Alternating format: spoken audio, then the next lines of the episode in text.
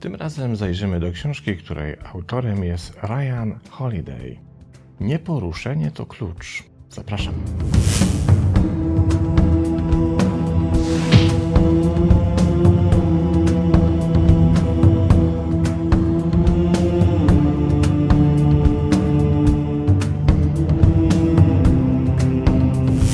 Jak zwykle rozpoczniemy od tego, by sprawdzić, kim jest autor książki. A autor książki, czyli pan Ryan Holiday, nie jest osobą w Polsce kompletnie nieznaną, bo kilka tytułów Ryana Holiday jest przetłumaczonych na język polski. Bardzo dobrze, bo książki świetne. Sam autor jest rodzajem producenta bestsellerów. Co napisze książkę to bestseller. Świetnie, gratulujemy. Troszeczkę zazdrościmy, ale no taki już los. I co najważniejsze, Ryan Holiday jest jednym z czołowych myślicieli i pisarzy na świecie, jak pisze we własnym opisie, zajmujących się starożytną filozofią i jej miejscem w życiu codziennym. Jest rozchwytywanym mówcą, strategiem i autorem wielu bestsellerowych książek, o czym już wspomniałem, w tym Przeszkoda czy Wyzwanie, być może znacie, Ego to Twój wróg i Stoicyzm. Jego książki zostały przetłumaczone na ponad 30 języków i przeczytane przez ponad 2 miliony ludzi na całym świecie. Mieszka z rodziną pod Austin w Teksasie. Myślę, że fenomen autora polega trochę na tym, że Ryan Holiday znalazł myślę, że jedno z doskonałych połączeń. Otóż udało mu się przeprowadzić most pomiędzy filozofią buddyjską a stoicyzmem. Czyli tak naprawdę zrobił coś, na co się łasiło bardzo wielu autorów do tej pory i rzadko któremu autorowi ta sztuka się udała, czyli pokazał spójne ścieżki, myśli, idee łączące te dwa systemy jakby połączyć wschód z zachodem, dwie półkule świata. I to mu się udaje w większości jego książek. Książka, do której sięgam dzisiaj, nie została wydana w języku polskim. W moim przekonaniu z dużą szkodą dla polskiego czytelnika pochodzi z października. Jej premiera była w październiku 2019 roku. Czyli tytuł ma już dwa lata, tyle egzystuje na rynku. Jak na razie nie pokazuje się w żadnych polskich zapowiedziach, a szkoda.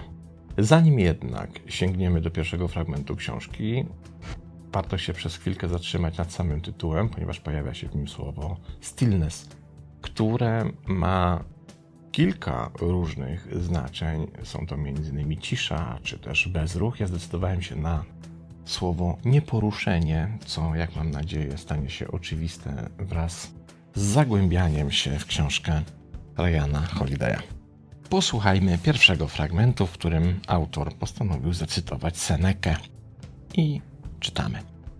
Możesz być pewien, że jesteś w zgodzie z sobą, pisał Seneca, kiedy żaden hałas nie dobiega do ciebie, kiedy żadne słowo nie wytrąca cię z siebie, czy to pochlebstwo, groźba, czy tylko pusty dźwięk brzęczący wokół ciebie. W tym stanie nic nie mogło dotknąć, nawet obłąkany cesarz, pisze autor. Żadna emocja nie mogła niepokoić. Żadne zagrożenie nie mogło przerwać nieporuszenia umysłu. To potężna idea, tym bardziej transcendentna, że prawie każda inna filozofia starożytnego świata, bez względu na to, jak odmienna lub odległa by była, doszła do dokładnie tego samego wniosku. I autor pisze dalej tak. Nie miałoby znaczenia, czy zostałbyś uczniem zasiadającym u stóp Konfucjusza w 500 roku przed naszą erą, uczniem wczesnego greckiego filozofa Demokryta 100 lat później, czy też zasiadłbyś w ogrodzie Epikura pokolenie później, słyszałbyś równie stanowcze wołania o tę niewzruszoność, nieporuszenie i spokój.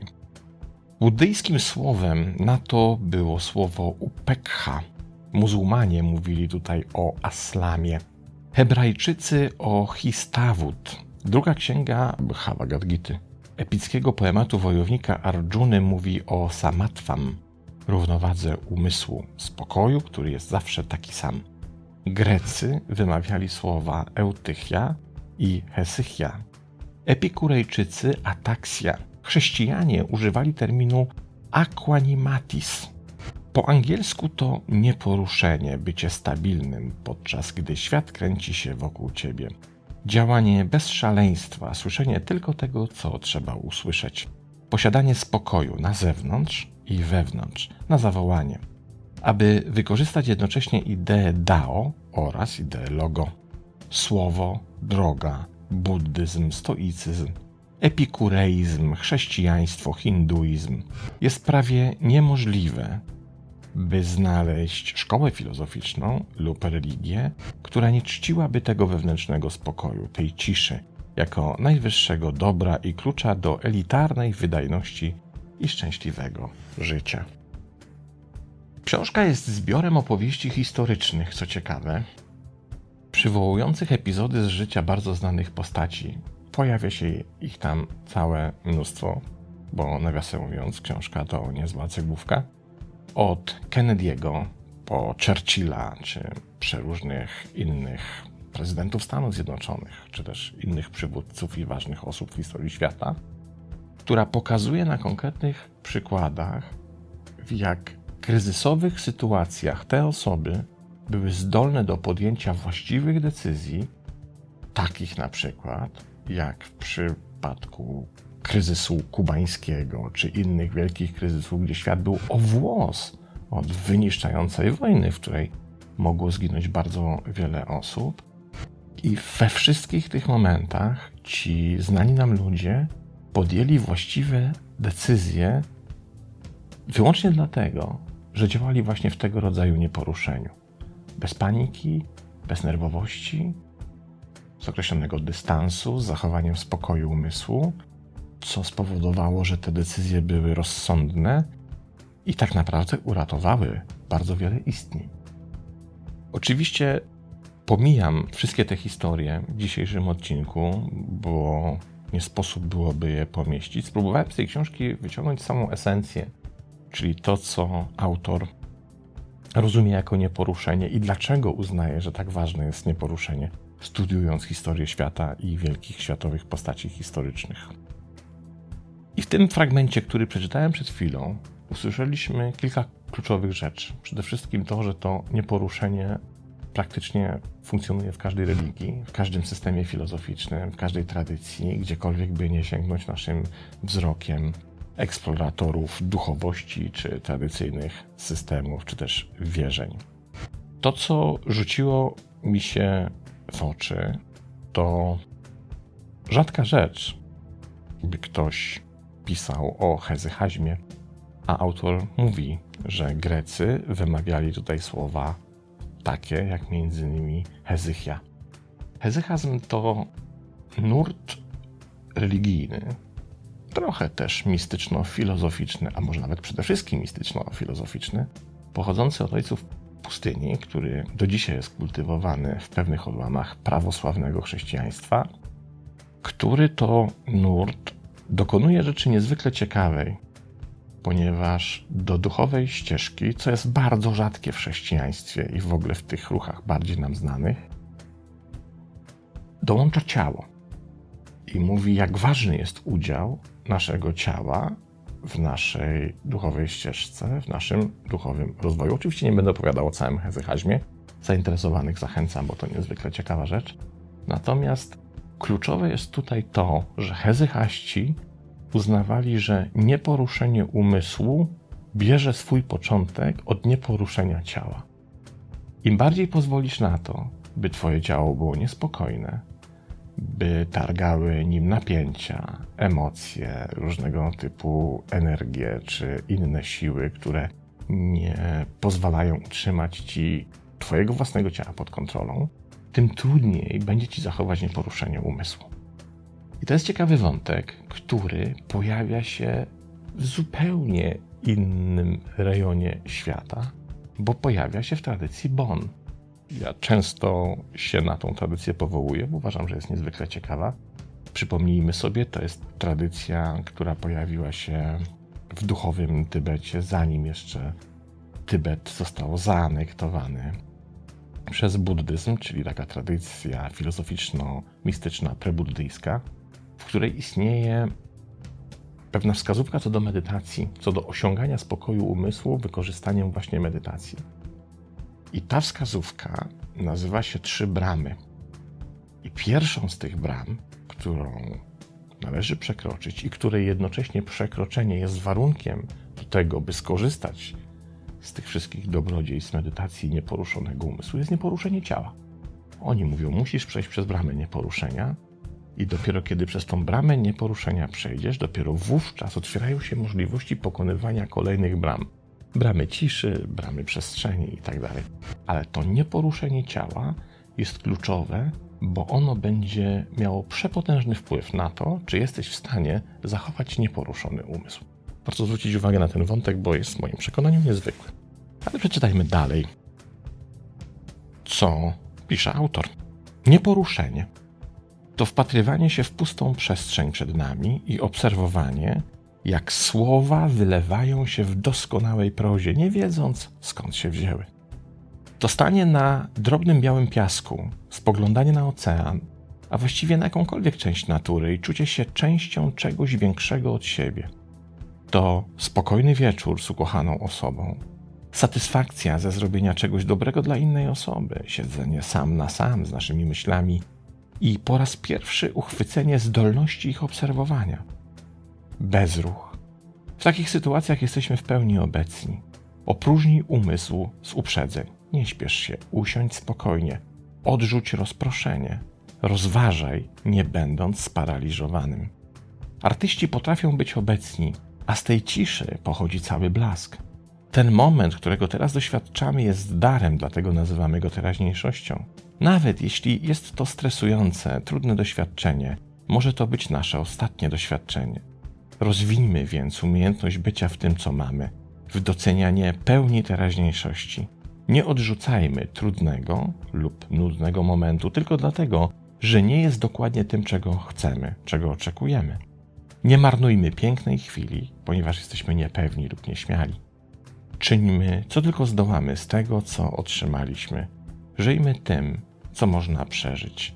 Tym właśnie jest doskonałość. Nie dlatego, że ta chwila jest wyjątkowa, ale dlatego, że nie możesz dać z siebie wszystkiego, jeśli Twój umysł znajduje się gdzie indziej. Bezcenna wskazówka, która mówi, że jest dokładnie odwrotnie niż sytuacja, czy też sposób na życie, do którego namawia nas świat poprzez swoje przekazy medialne, reklamowe, wzorce społeczno-kulturowe. Świat, który mówi, że musisz się ruszać, musisz zaiwaniać, to to wszystko musi być takie szybkie, nerwowe, takie niespokojne, takie dynamiczne.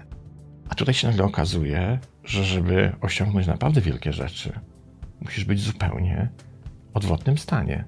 Nie dynamicznym, ale nieporuszonym. Nie niespokojnym czy nerwowym, ale właśnie zrównoważonym, spokojnym, pełnym dystansu. I wtedy dopiero mamy dostęp do naszych największych zdolności kreatywnych. Mamy dostęp do podejmowania najwłaściwszych decyzji. Mamy dostęp do tej naszej wewnętrznej mądrości, do której tak trudno jest sięgnąć, kiedy biegniesz.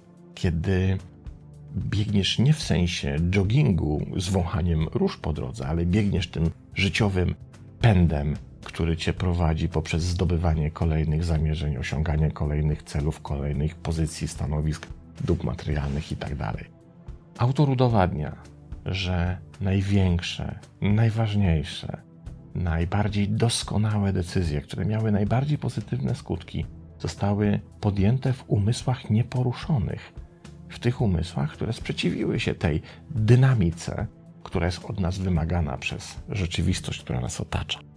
Posłuchajmy dalej. Autor pisze, co następuje. W tej ciszy możemy być obecni i wreszcie zobaczyć prawdę. W tej ciszy i nieporuszeniu możemy wreszcie usłyszeć nasz wewnętrzny głos, a w nim znajdują się odpowiedzi, które trzeba wyłowić z głębin. Każdy z nas potrzebuje pielęgnować te chwile w swoim życiu, gdzie ograniczamy nasz wkład i ściszamy głośność, abyśmy mogli uzyskać dostęp do głębszej świadomości tego, co dzieje się wokół nas. Tylko wówczas, nawet jeśli miałoby to trwać tylko krótką chwilę, możemy wreszcie usłyszeć, co świat próbuje nam powiedzieć, albo to, co próbowaliśmy powiedzieć sobie sami. Nieporuszenie jest kluczem do wszystkiego. Mądrość tej książki i mądrość tej idei polega na bardzo prostej konstatacji. Jeśli nie wiesz, co w życiu robić, jeśli nie znajdujesz odpowiedzi, co dalej, jeśli miotasz się w swoich związkach, jeśli miotasz się w pytaniach o sens, na które nie znajdujesz odpowiedzi, jeśli miotasz się w swojej życiowej aktywności, to dopóty, dopóki nie uspokoisz tej nerwowości, tej dynamiki miotania się, tych odpowiedzi nie znajdziesz. Żeby znaleźć odpowiedzi, musisz najpierw doświadczyć nieporuszenia. Usiądź bez ruchu. Zacznij obserwować swoje myśli. Zacznij być obecny tu i teraz. Ucisz wszystkie potencjometry, wycisz całą głośność. Pobądź sam z sobą czy sama z sobą, a wtedy znajdziesz odpowiedź. Cudowna idea i książka absolutnie warta tego, byśmy po nią sięgnęli. Ryan Holiday. Stillness is the key, czyli w moim w mojej propozycji tłumaczenia kluczem jest nieporuszenie, czy też nieporuszenie to klucz. Książka z października 2019 roku. Obyśmy mieli tyle szczęścia, by zawitała również do polskich księgarni. To tyle. Dzięki za uwagę i do następnego razu. Pozdrawiam.